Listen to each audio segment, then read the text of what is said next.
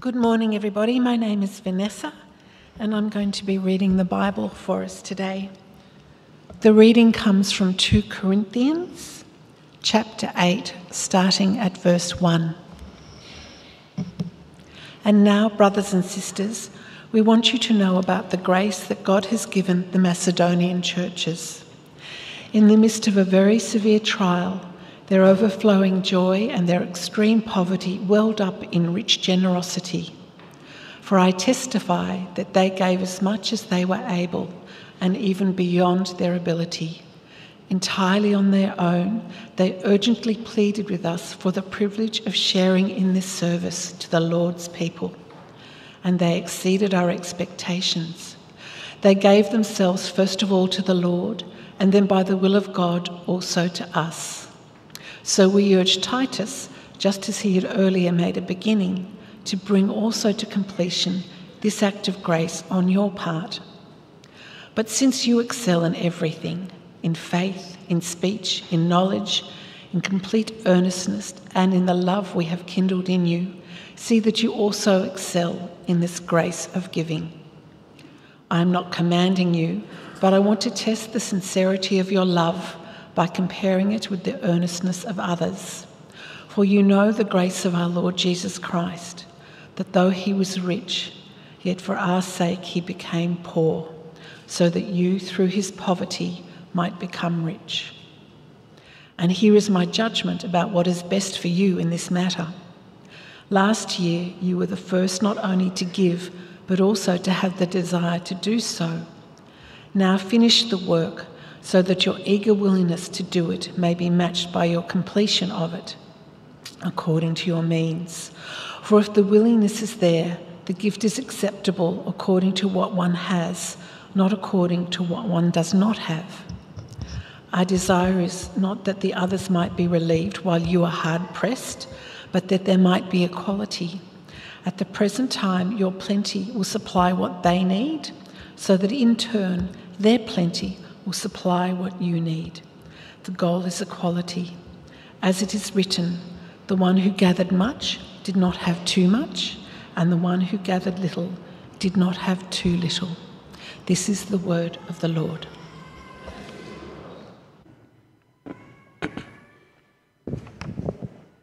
Well, good morning, everyone. Good to be at church with you this morning. Uh, welcome if you're new or visiting. My name is Prash, I'm the senior minister. And um, I, uh, ooh, that's loud. Uh, thank you to the 745 congregation, particularly for, uh, I guess, cancelling your service this morning and coming to church with us uh, at 9:45. It's lovely, and it was nice to sing a hymn together. So thanks to Graham and the crew who led us in that. We, um, we're about to reflect on that portion of Scripture in the context of our series, uh, our Vision and Mission series, but let me pray for us that God might prepare our hearts.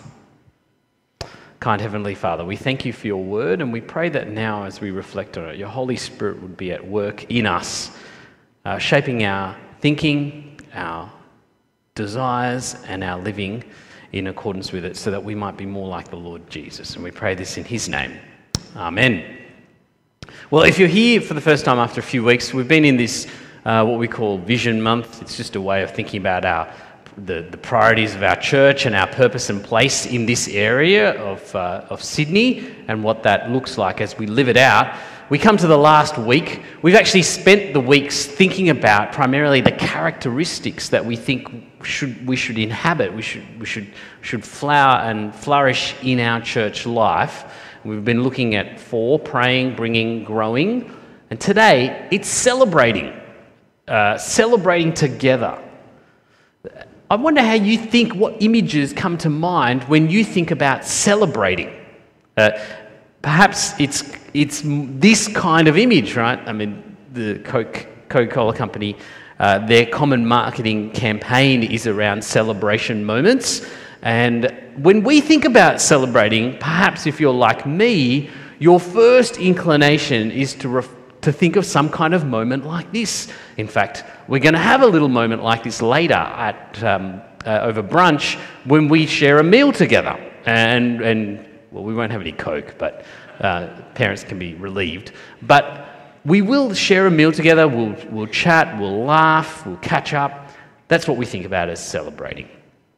Now, there's, there's nothing necessarily wrong with that, but I wonder how the Bible thinks about the key communal moments of God's people. Because that's really what we're trying to capture in this fourth uh, description of church life, celebrating together. How does the Bible conceive of celebrating?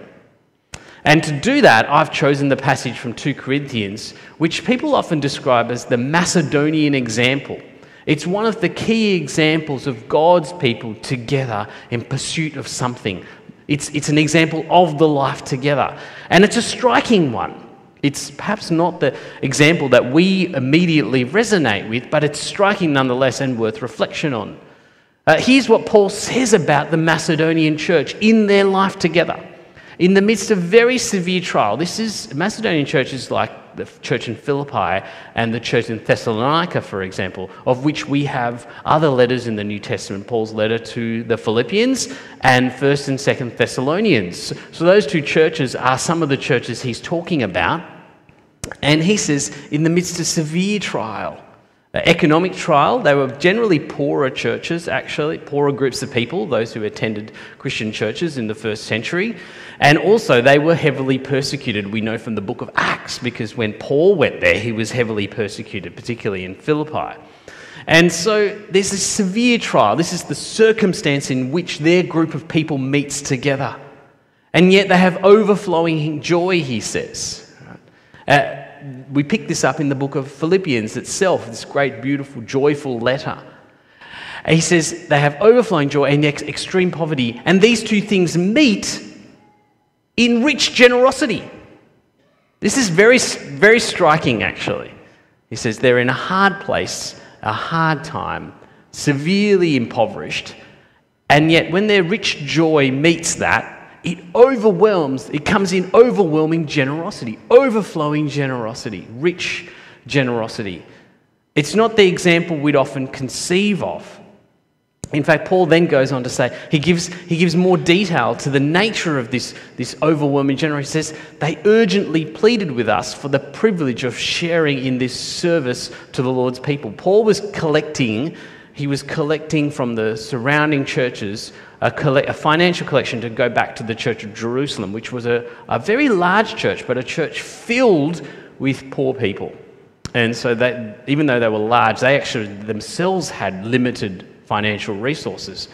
And so Paul has been going, uh, he's, he's been sending letters, he's been contacting churches in the, in the region which, who he has connections with and saying, Will you support the Jerusalem church? And he says, when he went to Thessalonica, when he went to Philippi, when he went to the churches in Macedonia, he, he encountered, despite their poverty, their great joy as a community was to come together in service by giving so richly, so generously. This is, this is striking, actually. In fact, he says they eagerly desired, it just kept coming. They wanted to give more. It sounds like he almost had to talk them back from their generosity, actually. They, they were so poor, and yet they just wanted to give, he says in verse 5, their very selves. Not just even, even little coins and denarii and what they had saved up, their very selves they wanted to gift to these churches. It's, it's a pretty striking example of communal life, actually. But it, it, comes, it comes as a, a, a, theme that we see through the scriptures. Actually, in Acts 4, we see these, this little story of the early church. This is, we're talking but, you know, weeks or months after Jesus had ascended. And Luke says that, you know, they were experiencing great persecution. Acts 4 is when Paul, uh, Peter and John get jailed and then released and they return back to the believers. So they're in this season of great persecution. And he fi- finishes Acts 4 with this story of this little church, which is now growing, sharing its possessions with one another. This is the hallmark. We see a similar hallmark back in Acts 2. The hallmark of God's people gathered together is not primarily that picture that we saw at the start, or which we might initially conceive of when we think about meeting with God's people, celebrating together, which is primarily, I guess, consumeristic and, and, and driven by consumption, the picture in the Bible of God's people meeting together is a picture of sacrifice and of generosity and of service outwards. And it's a story that has marked God's people through the ages. Uh, maybe you remember these three people. They were in the Commonwealth Games recently, uh, and, and the lady on the left, uh, who we can see side on, is Jess Stenson. She won the marathon, the women's marathon in the Commonwealth Games. It was a great moment, actually. I remember watching, I think it was a Saturday night, and you know, you watch a marathon, you never expect an Australian to be up the front, but actually, these three Australian women were all up the front of the marathon, and they, they led from basically the start to the end. Jess Stenson, she's a, she's a mum, she's kind of had a kid come back, won a marathon. Don't let that get you down if, if you haven't done similar. They're running the marathon, and, and the, the lady who's facing in is Eloise Wellings. She was leading with Jess Stenson. And the story comes out later, actually, after the marathon, that um, Jess Stenson got to her, her drink station halfway through the marathon. And the practice is you have these kind of gels, these super high concentrated glucose gels, which you, you know, they use them in the, um, in the Tour de France and they use them in marathons because you can't run a whole marathon without consuming some kind of energy. You just burn so much over the. And so you take these gels at various points to kind of perk up your energy. And the story comes out that she was meant to get a gel with her drink at one station, but for some reason her gel was left off her drink. And Eloise Wellings just kind of gave her her gel at that moment. I mean, for us who are non marathon runners, we think, yeah, great. But this basically means that she can't win the race anymore. She doesn't have the energy reserves anymore. It's just a moment. I mean, you're running a marathon, you don't, do the, you don't do, really do the maths, you don't think, okay, I can pick up another one at the next station. You just, she just hands it over. And as, as one of the journalists was reporting on this, they described this as this moment of reflexive generosity, re- reflexive sacrifice. Not really thinking about it, you just, you just give up something that's of great value to yourself for the sake of someone else. Now, the, the story which the journalist didn't report, of course, was Eloise Wellings is a believer. She knows and loves the Lord Jesus. Her testimony is widely available. She runs a, um, a charity for um, the disadvantaged in Uganda, actually. It's an expression of her Christian faith. It's little moments like that, though, which actually profoundly describe the, the beauty of the gospel, right? where someone just gives something up without second thought to themselves for the sake of someone else. It's what we're seeing in uh, 2 Corinthians 8 with the Macedonians, it's what we see in the early church. It's the story of God's people through the ages, patrons and, and financial benefactors who've just done, done extraordinary moments of generosity for the sake of others. It's what you see in the life of ordinary Christians. And the message that Paul is trying to convey, interestingly, in this passage, is actually just that the beauty of the gospel is expressed as we share and serve together. This is a constant message. The beauty of the gospel is not primarily in our articulation of truths. Those are foundational. But the beauty of the gospel is primarily expressed in the New Testament and in the life of the early church and God's people now as we share and serve together. So, when we think about celebrating together for the glory of Christ, this fourth characteristic of the church, it's of our church. This is the one that we've probably talked about the least in our life of our church. But over the course of the last two years, we've had this one there, and I, have just reflected on it. I think I probably started saying, Oh, I, I think it'd just be great for have, us to have these communal moments where we, we, we eat together and we celebrate together and we have a great time together. Of course, those things are great. But if we're to take the scriptures, the Bible, as our guide for communal life, and put that as the lens over our time together, it must be far more than that. I think it's actually a life together that's characterized by joyful service and generosity, which actually draws attention to Jesus. Because that's what's happening in the Macedonian example, it's what happens in the early church, and it's what God's people have been doing through the ages. We say actually that celebrating together, far from being a consumption moment where we kind of all just turn up and receive something, is this wonderful moment of mutual service and generosity, both to one another and outwards to other people as well. Uh, it's a, it's a moment that's reflexive. It's like, a, it's, it, it's like a muscle that's so well trained, we don't even have to think about doing it anymore. It just happens. It might cost us, but it doesn't matter actually in some ways. That's kind of what we're talking about. That's what we're hoping for. That's what we long to see develop in the life of our church. How might that happen? Well, there's lots of different ways it could happen. I want to just focus on two things. Partly they're shaped by the, the, the, nature of today and it being Mission Gift Day as well, but also I think shaped by the nature of where we're at as a church. So I think it, it can be expressed through these particular activities, right? Giving and serving. I want to talk about giving first. I think taking the lead. It's interesting, Paul says in the passage, you excel in all these gifts, now excel in the grace of giving.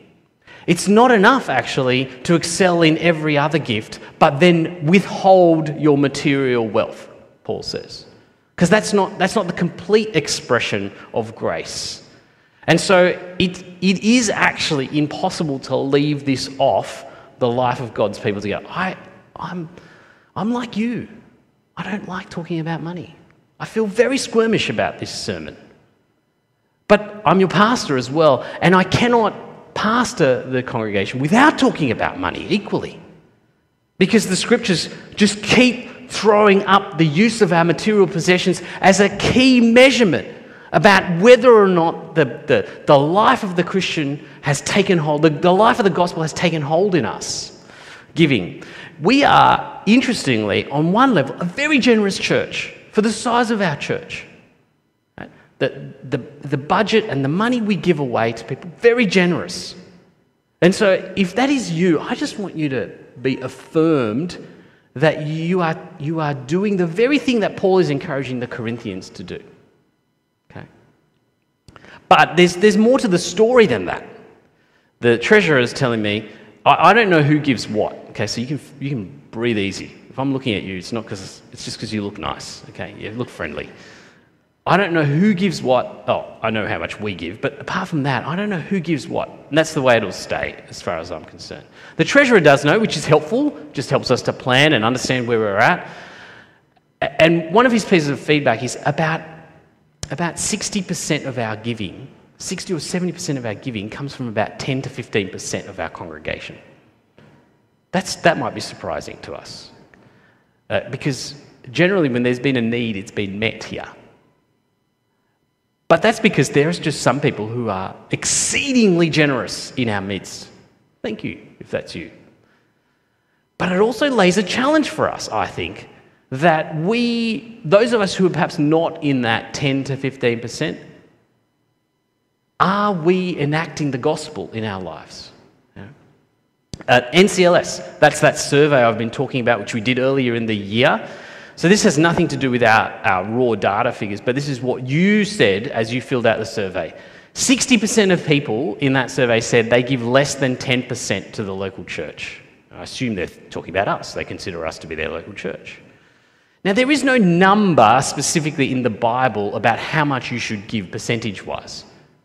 Most people assume that 10% is the number. That's what a tithe was in the Old Testament. Although a tithe the 10% number, is only one of many gifts that Old Testament uh, believers would have given. Actually, if you added them all up, it comes up to more like 25% of whatever they were earning, whether it's, it's resources or it's money, right?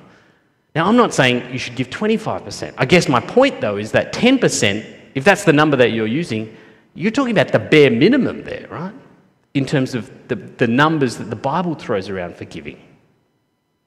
So, for those of us for whom 10% is, is we're in that 60%, again, the challenge is is that are we expressing generosity in our giving? Together, life of, the life of the church, right? Let me bring it into a sharper focus in terms of Mission Gift Day. I spoke to, the, I spoke to uh, our treasurer, Neil, uh, I said, Can you give me an update on where we're at with Mission Gift Day? Because today's actually the Mission Gift Day. So, but some people would have given electronically in the lead up to it. We wanted to raise $20,000. We already raised 10 grand. before today. Wonderful. Thank you for your generosity. Except the story is a bit more complicated. That 10 grand was, was raised through 10 households. Now, that doesn't mean the other numerous households in our congregation haven't chosen to give. It's obviously before the day. But there's a challenge for us. There's many more than 10 more households in our congregation. And we only have $10,000 to make. But wouldn't it be great if we just completely blew the lid off what we wanted to raise for our missionaries? Well beyond 20. If we raise $40,000 for our missionaries, you know what? That'll be, the, it'll be the funnest week next week as I call each of them up and say, hey, guess what? We said we can give you this, but we can give you double that. Because the saints at St. Stephen's, their generosity welled up. They gave more than was expected of them. There's an opportunity here for us to really enact what Paul is describing in the Macedonian church. But also, it's not just finances because he says they gave themselves. And he's describing something which is beyond simply a financial deficit that people incurred. He's describing a very self sacrifice, an attitude of giving what is most, most valuable to them. Of course, because money is valuable, but something even more valuable is your very self, right? Which you use money to build and so, actually, when we talk about generosity, it is, of course, with our material possessions, but it must be with the things that are most valuable to us. I'll tell you what's most valuable to us here in this part of Sydney it's time. It's time. That's actually more valuable than even money for us. It's time. It's what we spend our time on. In fact, our time leads to material wealth sometimes, but it's time. And so I want to say, I actually think how we spend our time is a way of enacting our generosity too. One of the things we're seeking to really bring into the life of our church is this culture where we serve together in teams. This is a shift. We brought in early in the year and we've been slowly taking steps there, but there's much to do. The mentality behind this is a mentality which says we want to serve alongside people. We don't want to just get a job done. We, see, when you're serving a roster, you put your hand up, you say, I can do it once every six weeks. And so the poor roster person, whoever they are, puts all the pieces together and eventually out comes you all once every six weeks and Jimmy Bob's once every five weeks. And we kind of make the roster up. But f- first of all, that means the service is really on your terms, right? It's not, it's not primarily serving others because you're actually putting a whole lot of stress on the poor roster person and, and the person who's made themselves available week in, week out, who covers every hole that otherwise exists. But also, you're not, you don't get the opportunity to serve alongside people because every time you're on with someone different. Now, serving together in teams totally different. We've had two teams in, two or three teams in action this morning. The music team, all these beautiful people up here, character wise, of course. Uh, all these people, they're part of the music team. It's been really great over the last 18 months to see the morning service music team start to take shape a little bit. Instead of just like, you know, one person on this week and one person on next week, you might have noticed generally they seem to serve together when they're up here. They're small teams, but they get to do it together. This week they've put a couple of teams together. They need lots more people. They want double the number of people in those ministries. Partly because they just want the joy of serving. They had a great time this morning. It was great just to walk in and see the team working well. There was a team in the kitchen. We're about to enjoy a great brunch. I walked in at like 8 o'clock. They'd already been there for half an hour. They're having a great time. They're not burdened by it. I don't walk in and they're like, Why did you give me this job? This is the worst. I'm thinking about leaving. They're, they're having a great time. There's a buzz, there's an energy, there's croissants flying this way and that way. You know, there's people meticulously counting out quarters of strawberries. They're, it's a great buzz. They're serving together. Can you see how that can actually be celebrating together while you're inhabiting the dynamic of service and sacrifice at the same time? You do it with God's people for the sake of others and for the glory of God. I think serve this, this, um, this, this shape of our life will take place in many spaces, but I think the primary space we'll see this is here on Sundays okay, on Sundays. So I've talked about four strategic pieces to our puzzle um, gap groups, outreach, kids and youth ministry, and the fourth one is our Sunday services. I think this is the other thing we want to really focus on developing because Sunday services are a shop front. I think my predecessor, Graham, used this language as well to describe our Sunday services. They're a shop front, they're shop windows uh, to the, to, the, to the gospel and our church life. They give people an opportunity to encounter the community of God's people, living out the very dynamic of the gospel in, in here on Sundays. And so I think actually the starting place for all of these things to seed and take, take root and flourish is here in our Sunday fellowship as we give and share and serve together. So that's taking the Macedonian example, that's taking the vision of life together in the scriptures and applying it to us. The question is what, do, what can derail us, I guess, from this? Because that's what Paul's writing about. And I think there's two things that we have to be wary of when we come to thinking about generosity in our life. They emerge, one of them emerges very directly from Paul's writings. See what he warns the Corinthians here. He says, Now finish the work so that your eager willingness to do it may be matched by your completion of it according to your means. In other words, he says, It's so great that you have desired to be generous. Now actually do it. This, as I read this this week, uh, reflecting on it for this morning's message, I was very convicted about this. I, I am a procrastinator when it comes to generosity. You know, someone will send me an email who I'm supporting and say, We need help. I think I can support them with this. I can give them some money. So I'll go to their website, I'll go to the give page, and they'll need my credit card details. I don't have it. Um, I'll get back to it and then I just never get back to it. I, I think I've got to do that. But then, you know, something comes up and I just don't get back to it. I don't know if this is you, but I think this is a lot of people. They have the intention to give, but, but they never do it. And, and see, Paul is saying it's not good enough to have the desire to be generous. You actually have to be generous. You actually have to be generous. And I think sometimes the reason we're not generous in those moments, I'm, I can't give myself a free pass that I'm just disorganized. I think it's because something is more important in that moment than being generous to that person. Because I could just get up, go and find my credit card, and come back and put it in.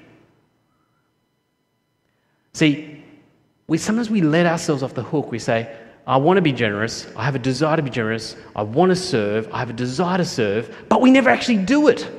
And Paul says to the Corinthians, it's great you've got the desire, but you need to complete it by actually doing it. Actually doing it. Maybe you've sat in this building, you've thought, I really do want to serve. I should get onto that. And it's just never materialized. Don't put it on the staff or the ministry team leader for not contacting you. Just get up and do it.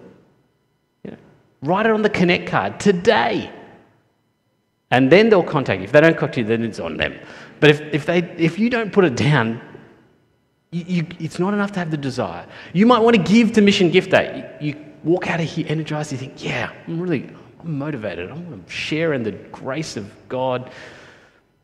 And then you've got to go home and do it. You've got to click on the link, you've got to click on that PayPal link, you've got to write in three numbers, you've got to press submit. Doesn't sound that hard, really, does it? But you've got to do it because the desire is not enough, says Paul.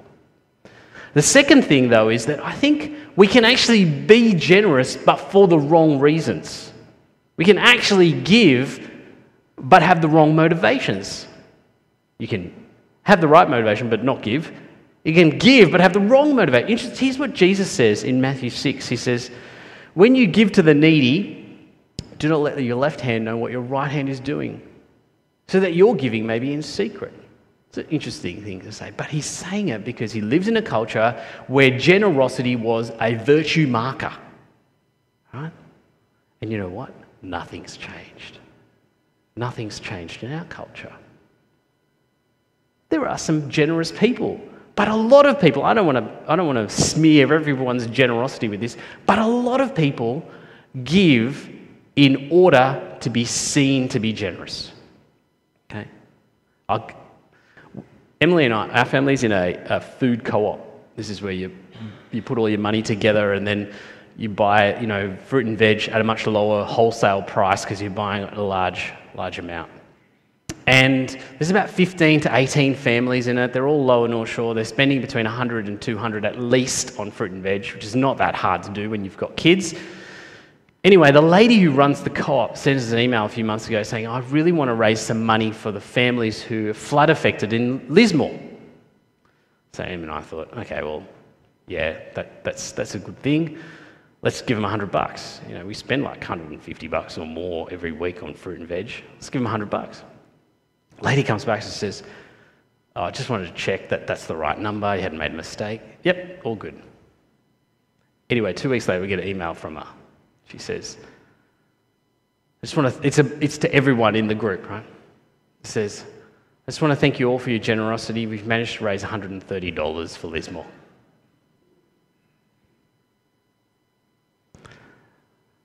It's because the power of generosity, which was affirmation, was missing, you see. No one knows who gave what to whom. The left hand didn't know what gave to the right hand, right? And suddenly the reason for people to be generous is just gone. I mean, this is such a striking example. Didn't make this up. I've been storing it up for this sermon, though. It's just so striking to me. And I just, I'm, I'm slightly depressed about where we live. There's a veneer of niceness here. Everyone's nice to everyone. No one really cares about anyone. I'm being perfectly honest, right? There is a veneer of niceness. No one will say anything rude to you at the gate when you go to pick up your kid. They're all smiling. Ah, how's your day? Busy? Yeah. How's the renovation? Yeah, good. There is a veneer of niceness, but what Paul is describing about God's people together is far more than that. He doesn't want you to be nice. He doesn't want me to be nice. He wants us to be reflexively generous and sacrificial to one another, other people. That's what he wants. He's, deeply encouraging the Corinthians, who were this church that had, for a period of time, become so self obsessed, so convinced of their self importance. And they're kind of coming out of that, and that's why he writes this, this second letter. It's probably third, uh, we've lost the second. He, he wants them to keep going now. He wants there is no place for a veneer of niceness. Although, you know, as you think about it, you think, is it really possible? Is it really possible to have that kind of generosity where literally the right does not know what the left is doing, where you just hand it over without a thought?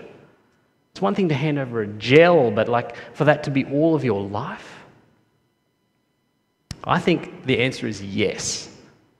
Absolutely yes. But it's not you, it's not me, it's not Eloise Wellings. The place we see it is, of course, the Lord Jesus Christ. And that's Paul's point in this passage. The place where you see this complete devotion to reflexive, genuine, sincere generosity is Jesus Christ. Look what he says right in the middle of this passage. For you know the grace of our Lord Jesus Christ, that though he was rich, yet for your sake he became poor. Paul's not talking about material wealthy. I mean, Jesus was materially wealthy because he owned everything, he created it all. Of course, he's materially wealthy, but he's not talking about that kind of wealth. He's talking about the wealth that comes from being the one and only Son. He's talking about the kind of wealth that comes from being the one through whom all things were created, who is who is in inexpressible glory and light. He is talking about the one who was before all things and through whom all things exist and have their being. That's the kind of wealth, glory, majesty that he's talking about. He's talking about the one who, when the Father sees him at his baptism, says, This is my beloved Son whom I'm well pleased with. Doesn't say that about anyone else. No one else gets that. This is the one who, when he stands on the mount and is transfigured in glory, Peter and John just babble incoherently. They don't know what's going on. So shocking to get a glimpse at the wealth and majesty and glory of Jesus. This is his wealth, this is his richness. And Paul says he becomes poor. And that means it doesn't just mean he had no place to leave his head, although that is true. It doesn't mean he becomes a peasant carpenter in Palestine in first century AD, although that is true. It's not what he's talking about. He's talking about the fact that he gives up everything. He gives his very self. In fact, throughout the Gospels, Matthew, Mark, and Luke, each time they talk about Jesus' journey to the cross, they say, they use this phrase. Oh, Jesus says, I'll be spat upon, mocked, and insulted. He doesn't say, I will have nails driven into my hands, and my sinews will be broken, and my bones will be shattered, and blood will pour from my side. Of course, all of that's true, but none of that, all of that pales into comparison to the one who was inexpressibly glorious, being treated like the muck of the earth, who goes from the pure Son of God to being treated like the worst of criminals. And yet, Christ reflexively, immediately, willingly, for the joy set before him, the writer of Hebrews says, hands it over hands it over. And, and he does that for us. Why? Because Paul then goes on to say, You, that is you, me, us, through that moment of great poverty, are made rich, are brought into his family, are given the great inheritance. Do you know, you know Prince George, the oldest son of Prince William and Catherine Middleton, Princess Catherine? Um, the kid doesn't earn a cent. He's a moocher, doesn't earn a cent. I don't think he actually owns any property. Okay? He's poor. But of course, his father is the heir to the throne. And so he's inexhaustibly rich. So much more for you if you're in Christ, says Paul. So much more you are worthy if you're in Christ. You're loved if you're in Christ. You're treasured if you're in Christ. Such is the richness of the gospel. To the extent we believe that, you see, we don't have to fear giving our stuff up. Prince George can give everything he has up, he'll still be inexhaustibly rich for who his father is. So it is with you and I. You don't have to fear the anonymity of generosity, as your father sees, so the scriptures. You know, we we started the series looking at our vision statement. We long to be a church made beautiful, diverse, and large by the gracious work of Christ. Really, we're talking about we long to see deep spiritual renewal. And generosity is the key to, to spiritual renewal. Not because God needs your money, He doesn't. Not because God needs your time, He doesn't. He owns every sheep on the hills, He says. He doesn't need it. But because the kind of generosity Paul is talking about says something deeply, deeply about us. First of all, it's compelling to the outsider. I mean, when people meet that kind of generosity, they can't help but want to know more about it and talk about it. But more importantly, it shows us where our real trust is. It, it conveys where our real trust is. It conveys that we've actually come to believe the gospel. And so, actually, the generosity is a symptom of the spiritual renewal we're talking about. When people come to grasp how rich they are in the gospel, what flows out is what happens with the Macedonians who long to give their very selves for the Lord Jesus and for his people.